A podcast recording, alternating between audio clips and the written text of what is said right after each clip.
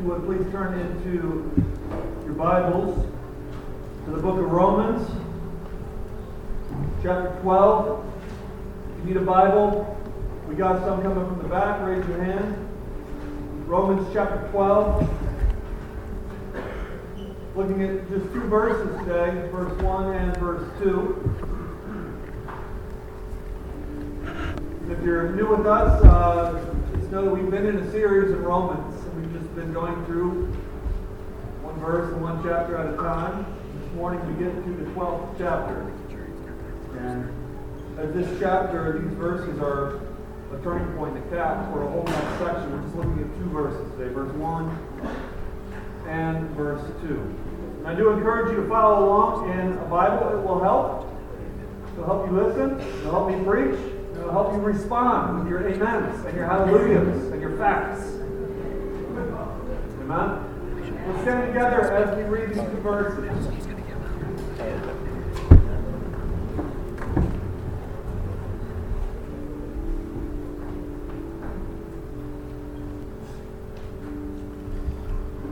I appeal to you, therefore, brothers, by the mercies of God, to present your bodies as a living sacrifice, holy and acceptable to God, which is your spiritual worship. Not be conformed to this world, but be transformed by the renewal of your mind, that by testing you may discern what is the will of God, what is good and acceptable and perfect.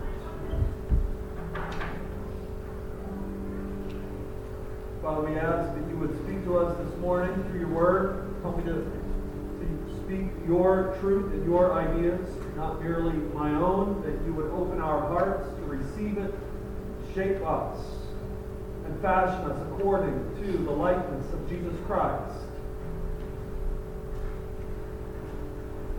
In Jesus' name we pray. Amen.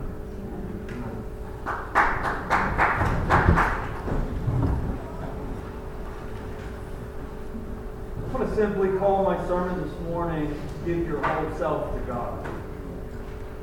Give your whole self to God. I wonder if somebody can resonate with my story. A couple weeks ago, I invited some folks over to my house and went home and I walked into my living room and I thought, oh no. you know, the boys had torn the place up. Toys, Legos everywhere, clothes everywhere, dishes everywhere. It wasn't just the boys. It was like 90%. and I'm like, girls, clean up. And they're, and they're like, why? I'm like, we got people coming over. And they say, when? And I say, in five minutes. so we're all like running around, like throwing Legos into the into the closet, and I'm taking piles of clothes and piles of paper up the stairs, just putting them on top of the stairs, and like a wall of laundry. And we're taking dishes and throwing them into the sink. You know how it is. And then uh, five minutes later, our company walks in, and we're all sitting on the couch.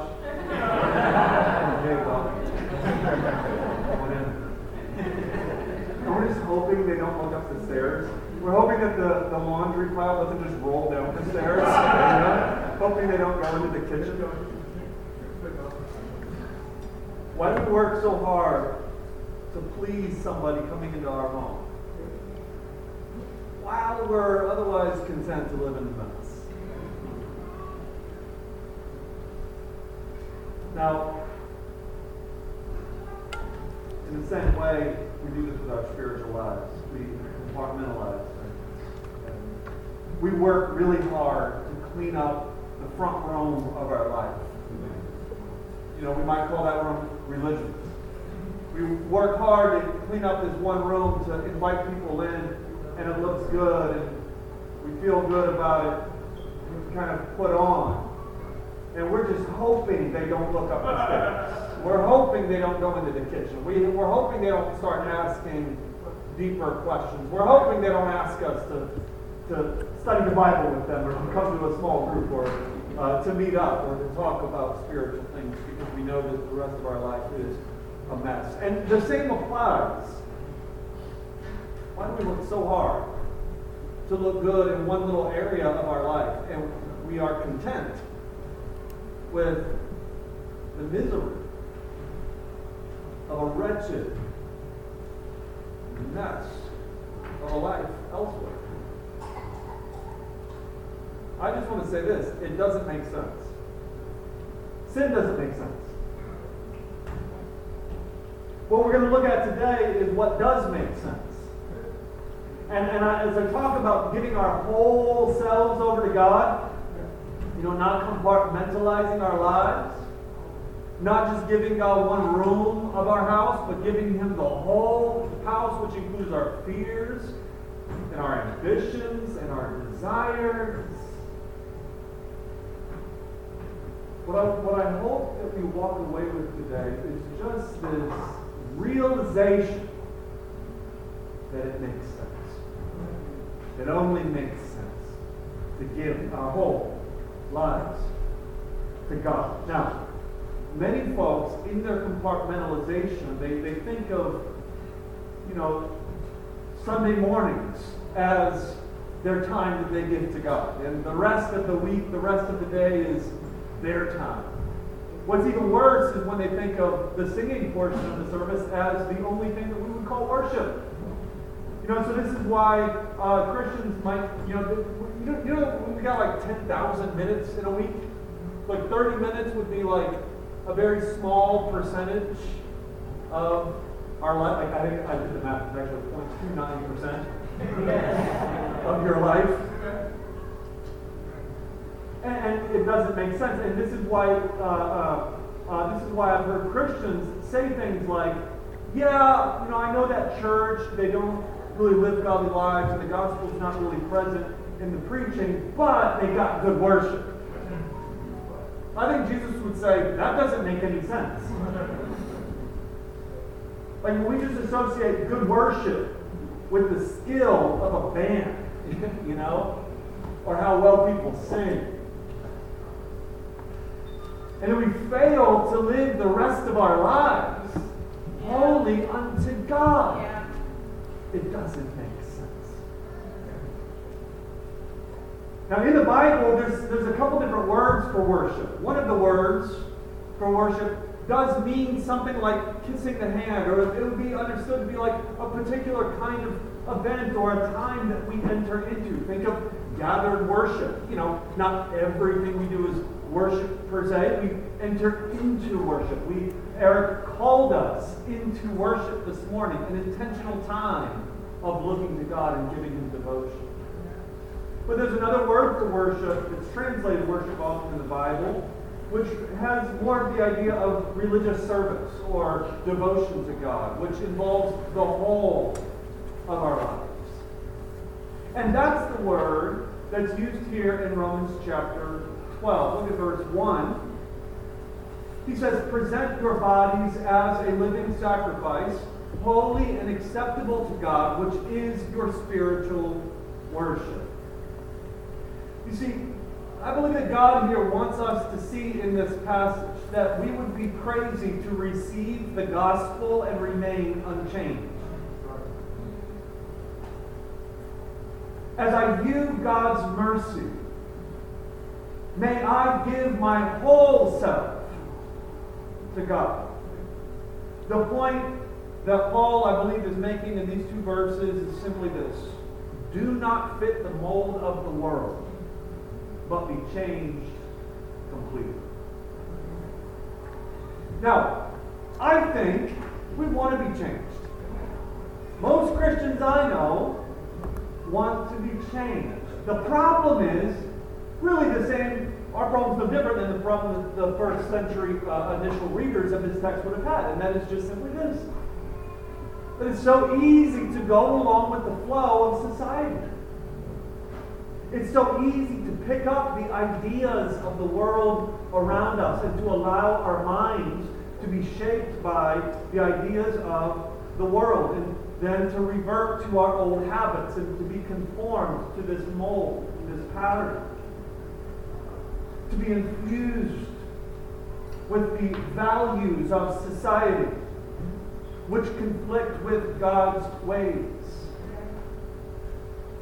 Now, if professing believers don't solve this problem, we will continue to live these compartmentalized lives where we have this one little room that we present to everybody that looks good, but really we're a miserable mess elsewhere. Romans 12, 1 and 2 brings us, church, to a solution. God doesn't just speak to one room, He's calling us to transform every bit of our lives, from our ambitions to our fears to our desires, and so on. But that leads us to a question. The question is this How do I change? How do I then change? Well, let's look at it. Verse 1, he says, I appeal by the mercies of God. How do we change? Number one, our motivation for change. And that is the mercy of God. Get your motivation for change right before you even start thinking about change. Our motivation for change is the mercy of God. So let's just quickly, let's go over the book of Romans, shall we? Romans chapter 1 through Romans chapter 11, what we've seen, kind of in a big nutshell, is the gospel message. In Romans chapter 1, Paul said, I'm not ashamed of the gospel. And he then proceeds to tell us the gospel. In Romans chapter 2, Paul says that there is uh, that God is not a God of partiality, but all people he judges equally, and all people are equally in need of grace. In chapter 3, though we sin, we are justified as a gift through faith. In chapter 4, even Abraham was justified by faith and not by works. In chapter 5, while we are weak, when we were weak, Christ died for the ungodly. In chapter 6, through Christ, we died to sin once and for all. And so, therefore, we now live with Christ. In chapter 7, we are then released from this law based kind of righteousness and we are bound to Christ. And in chapter 8, we saw a church, and I need an amen here. There is no condemnation for those who are in Christ Jesus. Let me say that again because I only had four amens. In chapter 8, we saw that there is no condemnation for those who are in Christ Jesus. In chapter 9, we see that this is holy God's decision to lavish His grace upon us. In chapter 10, we see that those who carry this gospel into the world are said to have, have beautiful feet. And in chapter 11, there is no room for pride because each one of us are here by the grace of God. And now, what Paul's doing is he's turning in chapter 12 and he's saying, okay, so now how shall we live? So chapter 12 is beginning a new section for us. Paul often writes this way. If you think of the book of Ephesians, very clear outline in Ephesians. Ephesians 1 through 3 is the gospel. Ephesians 4 through 6 is application. How shall we now live in light of what God has done for us? Ephesians chapter 4, verse 1 says, Paul says, as a prisoner for the Lord, I urge you to live a life worthy of the calling you have received. You see, what Paul's doing, and he often does this in his letters, he's saying, This is what the Lord has done. Therefore, this is how we must live. The gospel of Jesus Christ, when we understand that Christ came to die for the ungodly, we understand that Christ, the God man, lived the life that we should have lived died the death that we should have died, took the wrath of God for us, rose from the dead, defeating death and defeating sin, called us to turn from our sins and to trust in Him, and that we, by grace through faith, receive salvation. When we understand the gospel, church, it only makes sense. Yeah. to give our whole lives Yeah. to God. So, chapter 12, verse 1, I, he says, I appeal to you, therefore, brothers, by the mercies of God. Look at look how he's writing here. Paul is appealing, yes, but this is not, this is not merely an appeal from Paul, the man.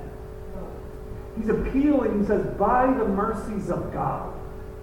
Meaning, it's not just me, this is the mercy of God appealing to you. God's mercy is speaking to you right now. God's mercies are crying out to you. God's mercy in the blood of Jesus Christ is calling you to change. Verse 1 continues I appeal by the mercies of God to do what? To present your bodies as a living sacrifice, holy and acceptable to God. What is our motivation to change? Two things I want to point out here. Number one, our motivation to change is God's grace. His manifold mercies. Because of the goodness of God that we have seen in the gospel of Jesus Christ, we are to give our whole selves to God. You see, the motivation for change matters. When you think of like dead religion, dead religion is founded on this idea that I change in order to get myself right with God. And so the rebel in us responds to that and says, Well, I'm not right with God, therefore I ain't going to change. But the gospel comes along and says, God has made you right. He's already declared you to be right. Not because of your work, but because of the work of His Son. And so, therefore, I'm going to give my whole self to God. And so, we're called here then to, to give our bodies, he says, present your bodies. And he doesn't just mean your physical. The body here is going to be a, a picture for the whole of who we are. Present your bodies as a sacrifice. Now, this, where he says sacrifice, this is not the same sacrifice of Jesus Christ. Christ died once and for all. Christ was the atonement. He, he, he died to take our sin wrath, uh, the, the wrath of God for our sin. He died to pay our sin price. We don't sacrifice our lives in the same way that Jesus sacrificed his life. Paul's using here in this text this sacrificial language. Remember too, he's got he's got Jews in mind. And he's, he's saying, you know, sacrifices literally have come to an end with the final sacrifice. But what sacrifices we're pointing to has not come to an end. And we are to still, God still requires a sacrifice, but it's not just a part, it's not just one of our lambs that we bring and, get, and, and slice its throat and burn it on the altar. No, it's actually much more than that. Now we are called to give our whole lives to God as a sacrifice. That's what He requires. So this is a sacrifice then, not of atonement, but a sacrifice of thanksgiving. Three descriptors are used for this sacrifice in verse 1. He says it's living. It's a living sacrifice. And I don't think he just simply means, you know, as opposed to an animal who died. Because even when an animal was sacrificed, it was alive before it died. I think what he's saying is, he's referring back to chapter 6, verse 11, where he says that we are alive unto God. He's referring to our spiritual state, and he's saying we're no longer dead in our sin, but we are alive. And so the sacrifice we live is a living sacrifice. It's a sacrifice of life, of spiritual vibrancy. No longer in our sin, but alive unto God. He says the sacrifice is holy, which means that our whole lives are to be dedicated to God. He says that our sacrifice is acceptable. Again, using sacrificial language here, but this, this would be uh, referring to a fragrant offering, meaning our sacrifice is pleasing to God. So we are motivated by God's mercy. Secondly, we are motivated by reason. Now, let me show you where I get this from. You see, as he, as he continues in verse 1, he says, Present your bodies as a living sacrifice, holy and acceptable to God, which is your. What are the two words there in your Bible? Curious. I got the ESV. It depends. You're going to have some different translations. I, so I've got spiritual worship in the ESV. All right. Now, all a lot of our probably every translation in this room. I don't know. I can't see them all. There's a few that like you know you don't want. But most translations are pretty reliable. I ain't saying this is wrong. But I, I want to uh, want to look into the definition uh, of these words here to get a deeper understanding. The King James translation calls it reasonable service. The ESV, which I use, calls it spiritual worship. What are we seeing here? Well, let's first just hear the command. Let's let's just uh, sit with this for a second. Give your whole self to God. And he says, and this is your spiritual worship in the ESV. Spiritual is the, comes from at least the Greek word logos. Logos is this idea of word or logic. It's, this word, this particular form, is rare uh, in the Bible. It's only used in two places. Uh, but typically, throughout Greek language, this word is used uh, for the idea to communicate the idea of something that's rational. Now, it can mean spiritual. That is a possible interpretation of the word, but it can also mean agreeable or following reason or logical. Now, I don't think that what Paul is saying here is that giving your whole self to God is your spiritual worship as if there is an unspiritual worship that we can be part of. Or as if there's like a physical kind of worship as opposed to a spiritual worship. I think a better translation of this is what the KJV gives us, and that is where it says, giving our whole lives to God is a reasonable, a reasonable service. It's a reasonable thing to do. It's logical. Given the mercies of God, yeah. it only makes sense. Yeah, yeah that we live worshipful, service minded kinds of lives, giving our whole self to Him as a sacrifice. It only makes sense. Yeah. In other words, or to flip it around, it's illogical to receive the mercies of God and then keep any part of us back for our sinful pleasures. So, first, the motivation to change is the mercies of God. Secondly, what is our method of changing.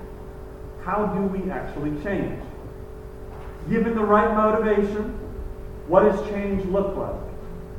Going on, the method of change is this it's the renewal of the mind. The renewal of the mind. Hear the command in verse 2. First, a negative. He says, Do not be conformed. Everybody say conformed. conformed. Do not be conformed to the world and then he gives us a positive. But be, what's the word? Transform. Notice he uses two different words here. And I think some scholars uh, make a little too big of a deal over this, conformed versus transform. Some will say that what he's saying is, is that conform means just simply an external kind of change, whereas transformed is an internal kind of change. So they might say something like, you know, don't be the kind of Christian who, you know, you really genuinely love Jesus in your heart, but you just go along with the flow. And you allow yourself externally to look like the world and you're conflicted when all, in all reality you actually love Jesus. But instead, be transformed, be who you are, and let the inside come out and be, be shown physically. The problem with that kind of thinking here is that conformed is not merely external. As if you can be like this genuinely good hearted Christian on the inside, but going along with the flow of the world on the outside. Our inside and our outside match. To give you an Old Testament example of this, in 2 Kings chapter 17. Just before Israel fell to Assyria, excuse me, the last king of Israel, quote, did evil in the sight of God. And he allowed Israel to, and I quote, follow practices of the nations. Now that's external, following the practices. What this meant was that they set up sacred stones and Asherah poles. They worshipped idols. Though the Lord said, You shall not do this, verse 15, they imitated the nations around them, although the Lord had ordered them, Do not do as they do. All of this external sort of change and all of this imitating of the nations around them. But it's not merely external. In verse 16, it says, They forsook all the commandments of the Lord. Meaning their conformity to the nations was an inner forsaking of every single command that God had given them. In verse 15, it says that they had become worthless. Look, to be conformed to the world is to be molded by the world, inside and out. It's to be completely changed by the world. In the same way that we are one day going to be conformed to the image of the Son. He's saying, don't be conformed to the ways of the world. Jesus himself said in Mark chapter 7, verse 15, he said, There is nothing outside a person that by going into him can defile him. But the things that come out of a person are what defile him. Meaning, conformity is seen in your hearts before it's seen in your hands. Don't be fashioned by society, church, but instead be transformed. Here's my paraphrase of what we got so far. I am pleading with you from God. Because of his mercy in the gospel, give your whole selves to him and leave no part behind. Everything from your money to your sexuality to your fears to your ambitions to your desires, everything is to be transformed by Christ. Given his mercy, giving your whole self only makes sense. Here's how. Don't let the world fit you into its mold. Don't buy the lie. Don't believe the myth that pursuing sinful passions makes sense. It doesn't make sense. It's irrational. Instead, be totally changed. How? Here's how. Fill your mind with good stuff. Fill your mind with truth. Fill your mind with pure ideas. Fill your mind with biblical realities. Amen.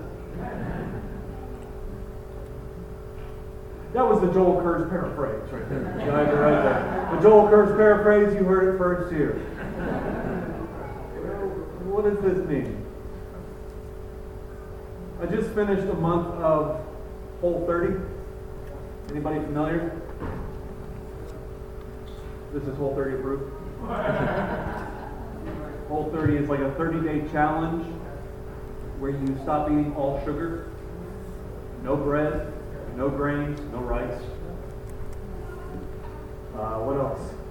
No, no, no, no beans. Uh, like basically no happiness.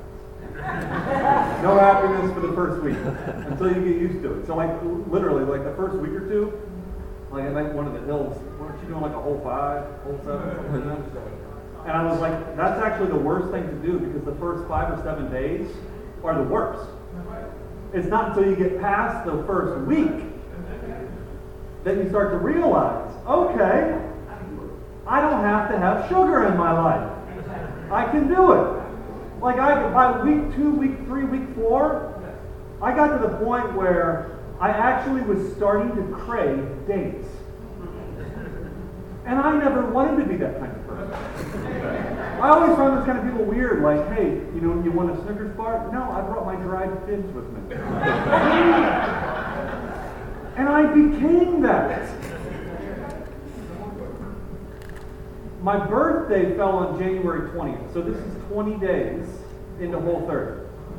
And even though I was like, you know, starting to pick up on the whole date thing, big thing, uh, by the 20th, when the 20th hit, uh, on my birthday, you know, I'm like, I'm, I'm going to stick to it. We had the youth coming over to our, to our house that night for youth night. And I knew that we were going to get pizza. And I love pizza. I'm a big Domino's pizza. If anybody's ever had a meeting with me, you know. I like, I like pizza. And my daughter Eden made me, quote unquote, me, an Oreo cake, which sounds amazing, right? How am I going to get through? Pizza and Oreo cake on my birthday. This is what I did. Before the youth came over, before we ordered the pizza, before the cake came out of the oven, I ate about 13 dates. About five dried Turkish bits, a sweet potato, a piece of chicken, about five more dates. I just ate as much healthy food as I could eat. Because one thing I learned was this the best way to eat healthy is to not starve yourself. But it's to be so filled up on the good stuff that you don't crave the junk. And I wonder if anybody can testify. I wonder if anybody's discovered in your spiritual walk that the best way to stay healthy before God is to fill yourself, to fill your mind with the good stuff so that you don't crave the junk of the world. Look, the problem is that so many Christians are trying to live a holy life, but they're starving themselves. They're trying to re- refrain from the things of the world. They're trying to refrain from their old behaviors, but they're not taking anything in new to fill them up that's better. You see, the way we change is not just simply through looking at the pizza, looking at the Oreo cake, oh, you know, all the junk of the world, and, and just being so strong and being able to walk away from it and say, you know what, I'm not going to. The way we change is to be filled. Yeah. And to say, I just don't have any desire for it. This is what he's telling us. Look at the text. We're called here to renew our minds. How do we change? How do we change? It's through filling our minds with what is better. Let me break this down a couple ways.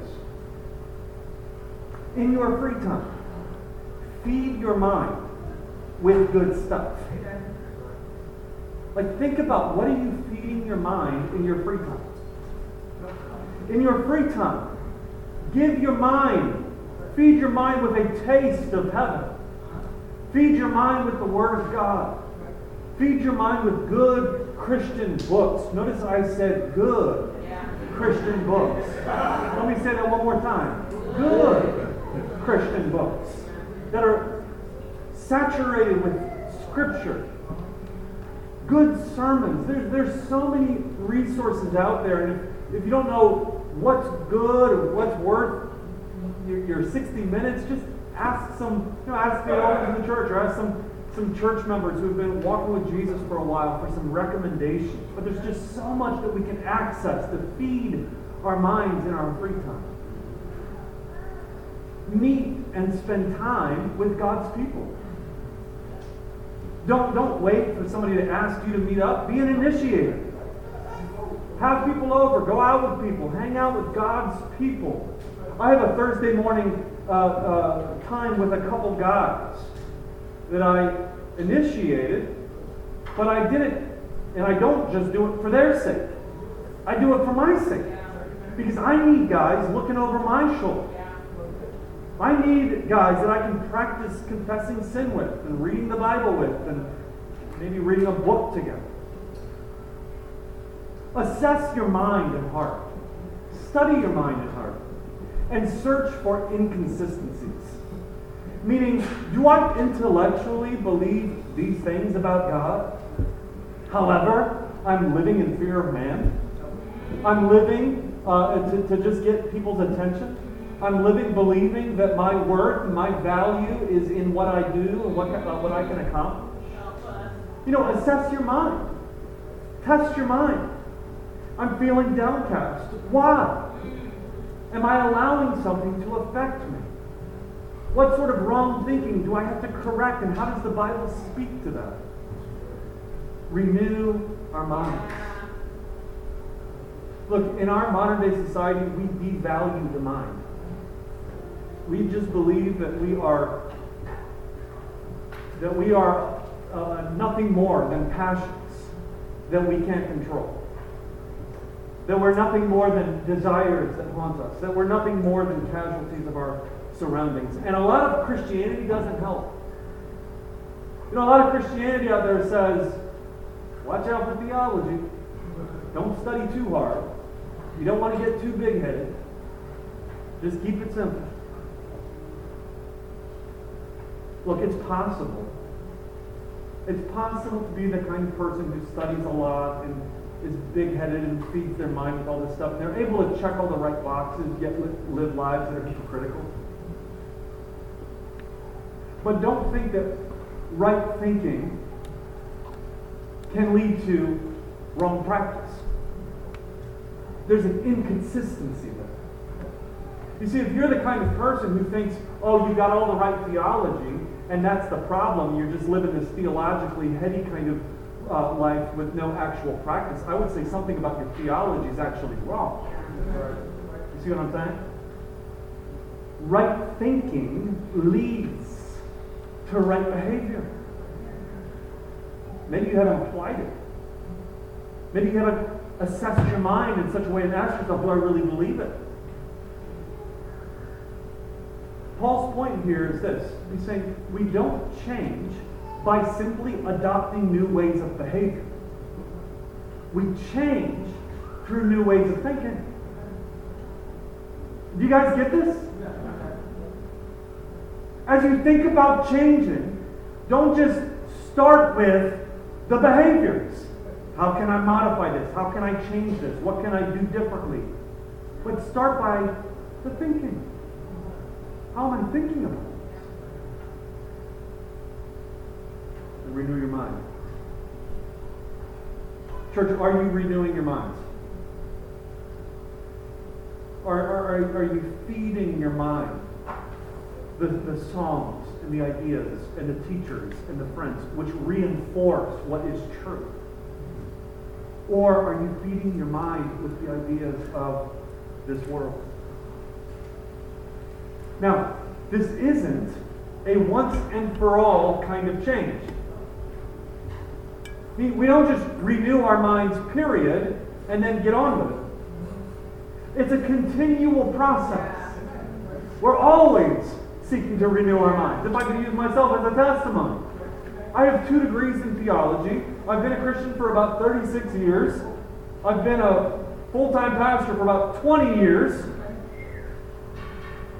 And what I've learned is this is that human beings have a forgetting problem. And that I still today have to renew my mind. I still today am tempted to be conformed to the ways and to the thinking patterns of the world, and I have to actively seek to renew my mind. Like a car runs out of gas, we got to refill. Like a body processes healthy foods and you get hungry again and start craving some other things, you've got to keep filling yourself with healthy food. So, how do we change? Number one, our motivation to change. It's got to be the mercy of God. Number two, the method of change is the renewal of our minds. Number three, the results of change. What does this lead us to? And that is the approval of God's will. We look at God's will and God's ways and we say, yes, that's good, that's right, that's perfect, that's acceptable. Look at verse 2. He continues, Be not conformed to the world, but be transformed by the renewal of your mind. That by testing, everybody say testing, testing. you may discern what is the will of God. what is good and acceptable and perfect. Change looks like this. Change looks like desiring God's will and God's ways more than the will and the ways of the world. Testing here means to examine and evaluate our own lives in comparison with God's will and God's ways, and to, by doing so, agree with God's will and say that's better than the ways of the world. Now, will here doesn't mean God's secret will. It's not saying that if you do these things that you'll all of a sudden have insight into God's secret will. But it's rather referring to the revealed will of God. What we have in the Word of God, in the Scriptures. And he's saying, you're going to test the will of God. You're going to, to, to, through the renewal of your mind, you're going to see that God's revealed will is what? It's good. It's good. It's perfect, which means complete. It's whole. It's acceptable to you. If I could break this, uh, break this down in a couple ways, if I could kind of bring this idea down to earth. Why do Christians lose the fear of man and end up being able to selflessly just love people, not worried so much about what they what they think? It's because they've discovered that pleasing God is better than pleasing man. Why do Christians live sober lives? It's because they've discovered that being filled with the Spirit is better than being filled with the wine of the world. Why do Christians seek to live lives that are godly privately and publicly? To choose what's right as opposed to what's wrong? Well, it's because they've tasted and they've seen that the Lord is good. Amen, church? Amen. Don't you see that God is, God is so good that we are to give our whole lives Yesterday I was trimming my dog Teddy, and I got Teddy kind of in between my legs here as I'm sitting in this chair, and I've got scissors in my hand, and I've got clippers in the other hand, and I'm like, Teddy, stand up, and he stands up, and I'm like, sit and turn, and he just and he just sits there. He just goes along with it, obeying every word. Now listen, Teddy wasn't always like that. When I brought Teddy into my home initially, he was bad. He was a mess. He would leave a mess, if you know what I mean. Throughout the house, he would chew at our coffee table. He tore up my couch. Rest in peace. I love that couch. I'm still hanging on to it, but I don't know to do with it. He was bad. But over time, Teddy realized that I'm good to him. And that he can trust me. And that I give him all good things. I give him food in the morning, food at night, water. I pet him. You know, I, I, I chase him through the house. And he's learned. Listen, here's the thing. The reason he does what I tell him to do is not because it's right, the right thing to do. It's because of who I am. It's because of what I've done to him. And somebody's gonna be like, you know, liken us humans to dogs. Don't take it too personal. All I'm saying is this: is as we learn the mercies of God, as we learn how good God has been to us, then we give our whole selves to Him. And it only makes sense to obey this God that has loved us. God, listen, God brought us into his home when we were a mess. Not because we were great, but because he was great. You see, he is a friend to the friendless. He is hope to the hopeless. He's joy to the joyless. God gives love to the unlovely, and He gives mercy to the merciless. He changes the rebel. God softens the hardest heart. Why do we love God? It's because He first loved us.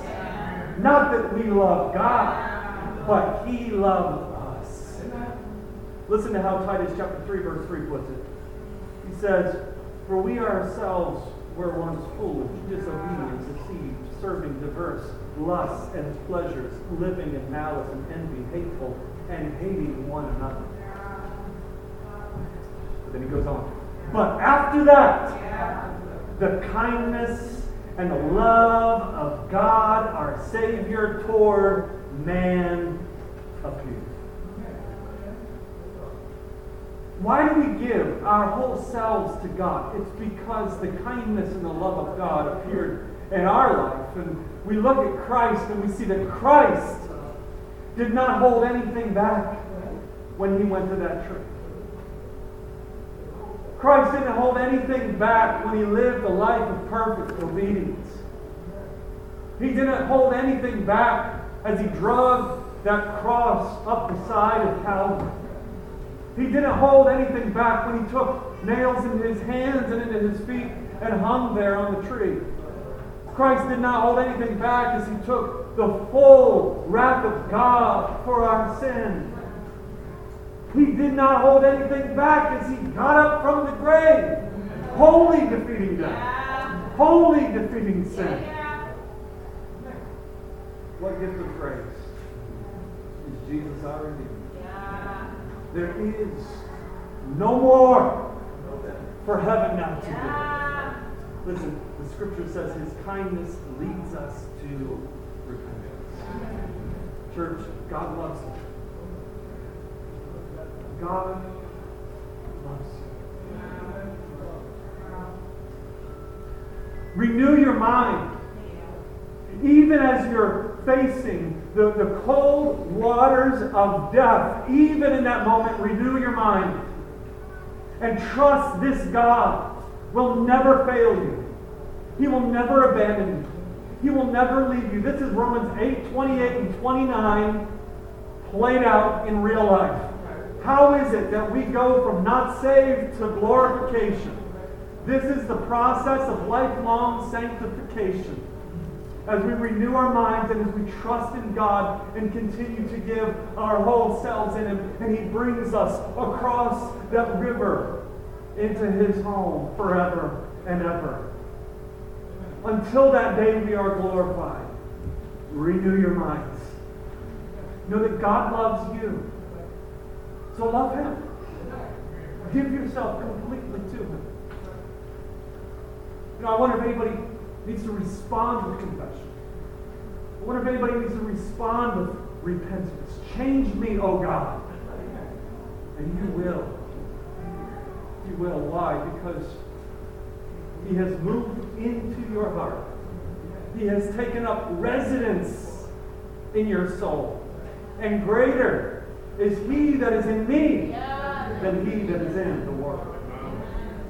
Father, we thank you for this text, we ask that you would help us as we seek to renew our minds, to alter our ways of thinking so that we might love you and give ourselves wholly to you. Thank you for Jesus, This whole gift of salvation. In Jesus'.